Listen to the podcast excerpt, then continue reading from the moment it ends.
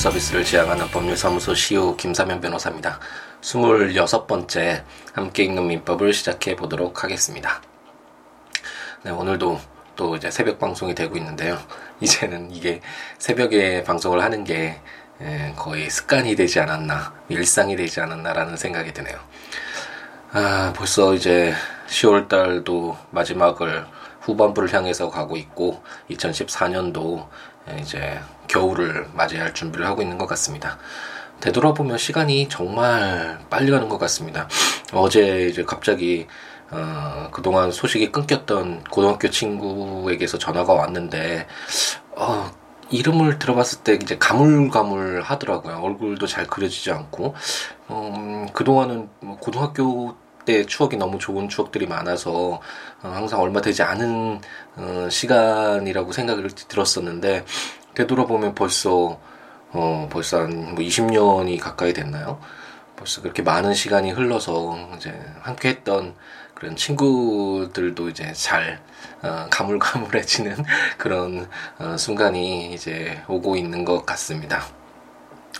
아, 이렇게 시간이 지날수록 다시 한번 이제 생각이 드는 건 어, 주어진 시간을 정말 소중히 여기고 어, 잘 채워야겠다라는 다짐을 하게 되는 것 같습니다. 이렇게 지나가는 시간 속에 항상 후회만 할 것이 아니라 어, 정작 이제 주어졌을 때 이 시간들을 정말 충실하게 후회 없이 채워나가는 것이 정말 의미가 있는 것이 아닌가라는 생각이 드네요. 오늘은 이제 좀 말을 좀 줄이고 그동안 말을 좀 줄이고 처음 시작할 때는 한 20분 정도에서 이제 한 다섯 개 조문씩 이제 시작하는 거 채워가는 걸로 이제 계획을 하고 어, 시작을 했는데 하다 보니까 이제 말도 많아지고 하고 싶은 이야기도 어, 많고 이러다 보니까 30분이 넘어가는 것 같습니다. 제가 제 경험상 음, 이렇게 공부 라고 해야 되나 이런 내용들은 좀 어렵고 약간 조금 흥미가 떨어지는 이런 내용들 한 20분 정도가 가장 집중해서 어, 듣고 공부할 수 있는 그런 시간이라고 생각이 들어서 그렇게 시작을 했는데 약간 좀 시간이 길어지는 것 같네요. 오늘도 마찬가지긴 하지만 오늘은 기한 부분 3개 좀 간단하게 보면서 끝낼 것이고 어쨌든 저의 사설도 좀 줄여서 어, 빨리 진행을 한번 해보도록 하겠습니다. 지난 시간에 이제 조건을 한번 조건과 관련된 어, 규정들을 읽어보았는데 이런 조건 그리고 오늘 보게 될 기한도 이제 법률 행위에 덧붙여져서 어, 행해지는 것이라고 했죠.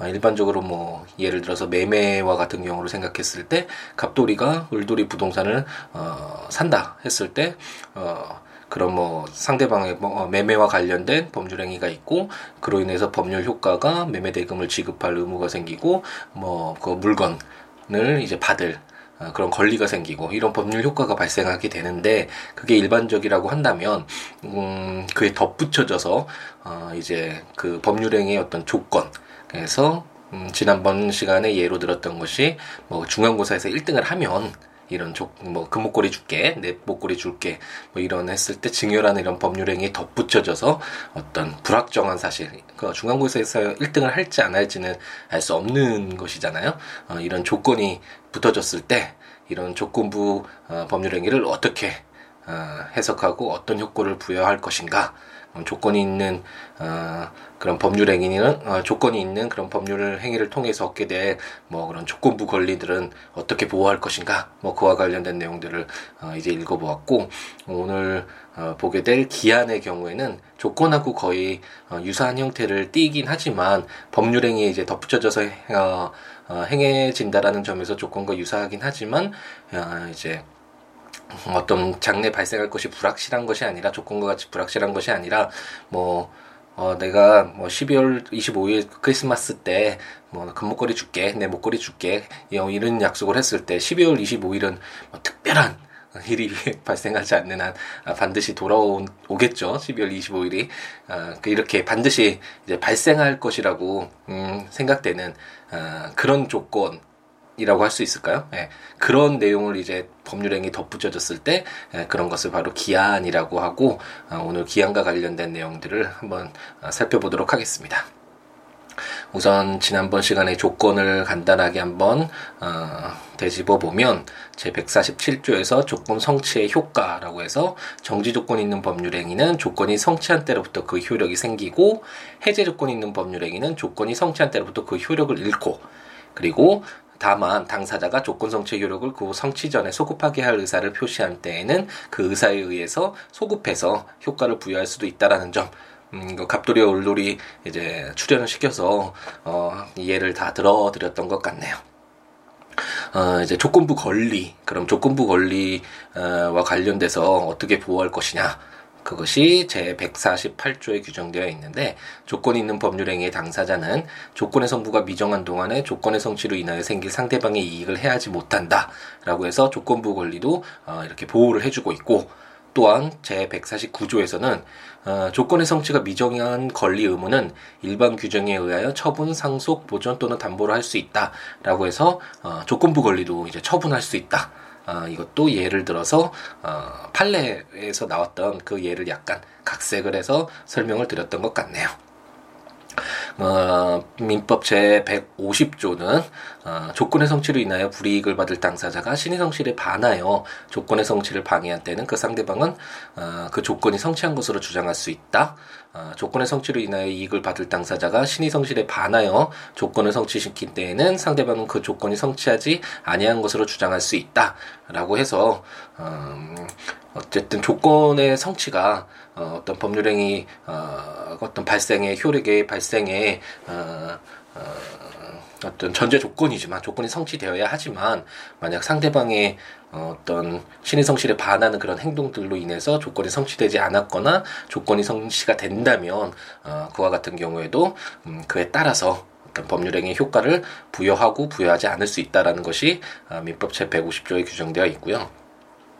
어, 제 151조는 이제 불법 조건이나 기성 조건인 경우에 어떻게 효력을 부여할 것인가라는 어, 점이 규정되어 있는데 만약 조건이 선량한 풍속 기타 사회 질서에 위반한 것인 때에는 그 법률 행위는 무효로 한다라고 해서 만약 누를 때려주라 그러니까 때려주는 대가로 뭐 얼마를 주겠다 뭐 이런 어, 조건이 어떤 선량한 풍속 기타 사회질서에 위반한 것, 법이 인정해줄 수 없는 그런 조건이 들어갔을 땐 그것이 불법 조건이 돼서 그 법률 행위가 이제 무효로 된다라는 내용이고, 음, 제 2항에서는 조건이 법률 행위 당시 이미 성취한 것인 경우에는 그 조건이 정지 조건이면 조건 없는 법률 행위로 하고 해제 조건이면 그 법률 행위는 무효로 한다. 아, 라고 규정되어 있고 이것도 이제 갑돌이와 얼돌이 예를 들어서 만약 이미 중간고사 1등을 다 했는데 그걸 모르고 어, 1등 하는 것을 조건으로 만약 정지 조건으로 어, 범, 어, 그걸 정지 조건으로 이제 덧붙였다면 그건 당연히 음, 이제 조건 없는 조건이 없는 거잖아요 이미 성취됐으니까 어, 그렇기 때문에 조건 없는 법률행위로 된다. 아, 라는 것도 예를 들어서 설명드렸고요. 제 사망에서는 이제 조건이 법률행위 당시 이미 성취할 수 없는 것인 경우에 어, 이미 1등을 못한 경우가 되겠죠. 그 조건이 해제 조건이면 조건 없는 법률행위로 하고 정지 조건이면 그 법률행위는 무효로 한다라고 아, 규정되어 있고 아, 이 내용도 이제 예를 통해서 설명드렸던 것 같습니다. 어, 그럼 이거 지금까지 이제 조건을 읽어봤는데 이제 법률행위의 마지막 파트라고 할 수 있는 기한 법률행위에 만약 어, 장래 도달할 것이 확실한 기한이 어, 덧붙여졌을 때 어떻게 할 것인가 와 관련된 내용을 읽어보도록 하겠습니다. 민법 제152조는 기한 도래의 효과라는 제목으로 제1항 시기 있는 법률행위는 기한이 도래한 때로부터 그 효력이 생긴다. 제2항 종기 있는 법률행위는 기한이 도래한 때로부터 그 효력을 잃는다. 라고 규정하고 있습니다. 음, 조금 전에 말씀드린 바와 같이 이제 조건이란 것은 어, 갑도, 갑돌이가 을돌이에게 뭐 이번 중간고에서 1등을 하면 어, 내 목걸이 줄게. 뭐 이런 식으로 어, 중간고사에서 1등을 할지 못할지 모르는 이런 불확정한 상황을 어, 말하는 것이고 기한은 뭐 12월 25일 날 뭐 목걸이 선물 줄게. 어, 이런 식으로 어떤 특정한 장래 발생할 것이 확실한 사실이 덧붙여지는 것. 아, 이런 것이 어, 기한이라고 할 수 있고 152조에 의해서 음, 만약 그렇다면 이제 12월 25일이 어, 도리 한때로부터 어, 이제 을돌이는 갑돌이에게 목걸이를 달라라는 요구를 할 수 있을 것이고 어, 만약 종기의 경우는 만약 갑돌이가 목걸이를 빌려주면서 뭐한 달만 쓰고 돌려줘 뭐 이런 식으로 목걸이를 빌려줬다면 한 달이라는 시간이 종기 있는 법률행위죠. 이런 기한이 지나면 그때부터 이제 효력을 잃어서 어, 을돌이는 이제 갑돌이 목걸이를 더 이상 사용할 수 없게 되겠죠. 네, 그런 내용을 민법 제152조에서 규정하고 있다라고 생각하시면 되겠습니다. 어, 민법 제153조는 기한의 이익과 그 포기라는 제목으로 제1항 기한은 채무자의 이익을 위한 것으로 추정한다. 제2항 기한의 이익은 이를 포기할 수 있다. 그러나 상대방이 이익을 해야지 못한다. 라고 규정되어 있습니다. 음, 또다시 이제 갑돌이와 을돌이를 어, 이제 등장시키면 갑돌이가 어, 이제 자식들의 시계를 빌려주면서 어, 을돌이에게 한 달만 쓰고 돌려줘 뭐 이렇게 이야기를 했다라고 하죠. 어, 이건 뭐 현실에서도 많이 발생하는 일인데 어, 법률적으로 보자면 이것이 이제 사용대차라는 어떤 어, 채권 어, 계약 채권 행위가 될 수 있기 때문에 어, 민법 제 106. 109조 이하의 규정들이 어, 적용되는 이제 법률 행위죠. 이제 구체적으로 법률적으로 분석을 해보면 하지만 뭐 자연스럽게 현실에서는 어, 내 시계 빌려줄게 이거 얼마 동안 쓰고 돌려줘 뭐 이런 식으로 많이 어, 일어나잖아요. 만 이런 경우에 어, 대체적으로 어, 보자면 만약 당사자 특별히 어, 어떤 다른 언급을 하지 않는다면 이 한 달이라는 시간은 어, 채무자, 그러니까 그 쓰는 사람, 을돌이의 어, 사실 이익을 위한 것이겠죠. 대부분 어떤 기한을 준다라는 건 그렇기 때문에, 어, 만약 당사자 특별한 어, 어떤 의사 표시가 없다면 기한의 어떤 이익은 채무자를 위한 것으로 이제 보아, 보아야 하고, 어, 그게 누구를 위한 것인지가 정확히, 어, 어떤 확인이 되기 좀 어려울 때, 그럴 경우에 어떻게 이제 판단을 할 것인가가 어, 제 153조 1항에 규정되어 있는데 이제 채무자의 이익을 위한 것으로 추정 한다라고 어, 이렇게 규정하고 있습니다. 그렇기 때문에 음 우선은 어, 기한이 있다라는 건 뭐 얼마간의 시간, 뭐 한 달만 한 달만 쓰고 돌려줘 그랬을 때 이 한 달이라는 시간은 어, 우선은 그 을돌이의 이익을 을돌이를 보호하기 위한 그런 시간이라고 이제 추정을 하고 다만 아, 추정이라는 것과 관련돼서도 음, 그 전에 설명을 드렸던 것 같은데 이 추정이라는 건 어떤 사실로부터 어, 어 어떤 걸 증명하고 싶어하는 어떤 다른 다른 사실 A 사실로부터 B 사실을 이제 인정받기 위해서 어, 하는 것을 이제 추정이라고 할 수 있는데 그렇기 때문에 어, 만약 상대방이 이 추정을 그, 뒤집을 수 있는 이제 반증이라고 하거든요. 그러니까 재판 과정에서는 추정한다라는 게 굉장히 큰 힘을 갖게 됩니다. 추정을 받는다라는 건 이제 내가 어 그것을 어떤 사실을 입증할 필요가 없이 어 다른 사실 뭐 기한이 있다라는 뭐 이 사실만 어, 인정을 받으면 그것은 그 민법 제 153조에서 채무자의 이익을 위한 것으로 추정한다라고 되어 있으니까 만약 내가 채무자라면 어, 더 이상 다른 사실을 입증할 필요 없이 저는 이 기한이 어, 나를 위한 것이다. 라고 뭐 이렇게 주장을 할 수 있는 것이죠, 것이죠. 하지만 이제 상대방이 어 그럼 이 추정에 대해서 아 이거 추정받는 거 이 기한에 기한이 있긴 하지만 이것은 채무자의 이익을 위한 것이 아니라 아 나를 위한 것이었다라고 이 추정을 이제 번복시키기 위해서 반증을 통해서 이제 더 노력을 해야 되는 것이죠. 그렇기 때문에 재판 과정에서 굉장히 어, 중요한 의미를 지니는 것인데 어쨌든 어, 이제 가볍게 어, 우리 함께 있는 민법의 취지를 살려서 가볍게 이해하고 넘어가자면 어쨌든 기한은 이제 채무자의 이익을 위한 것으로 우선 본다라고 생각하고 넘어가시면 될 것 같습니다.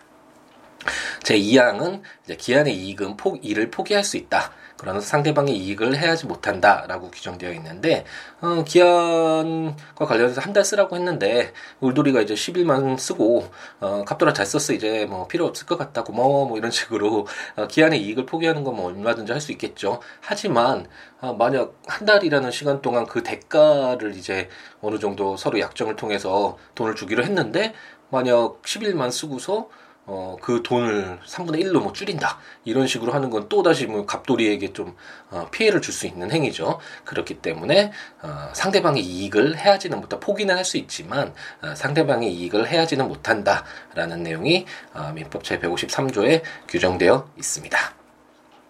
아, 이제 마지막으로 민법 제154조를 보면 기한부 권리와 준용 규정 라고 해서 어, 제 148조와 제 149조의 규정은 기한 있는 법률행위에 준용한다. 라고 규정되어 있습니다. 어, 제 148조가 조건부 권리를 침해해서는 안 된다는 규정이고, 어, 민법 제 149조가 조건부 권리도 처분할 수 있다. 아, 이거 지난번 시간에 어, 예를 들어서 설명드렸고 어, 지금도 방금 전에 어, 잠깐 언급해 드렸던 내용인데 어, 이러한 내용들도 그러니까 기한부 권리도 이제 침해돼서는 안 되고 기한부 권리도 처분 등을 할 수 있겠죠.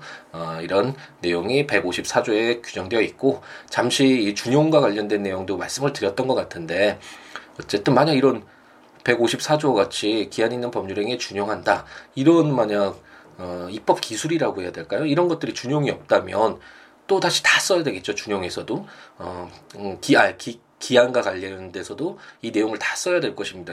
어, 기한부 권리를 침해해서는 안 된다는 148조 내용이 들어가고 또 다시 기한부 권리도 처분 들을 할 수 있다라는 이런 규정도 또 다시 다 적어야겠죠. 그러다 보면 민법이 천조가 넘어서 이걸 언제 다 어, 읽을 수 있냐라고 어, 이렇게 의문의 어, 시각으로 보시는 분들이 너무나 많은데 아마도 2천조, 3천조 이런 식으로 훨씬 더 방대해지고 산만해질 수 있겠죠. 그러니까 그런 것들을 방지하기 위해서 간단하게 민법 제 148조와 149조의 규정은 기한 있는 법률행위에 준용한다. 이런 식으로 어, 이제 입법되어 있다라고 생각하고 어, 넘어가시면 될 것 같습니다.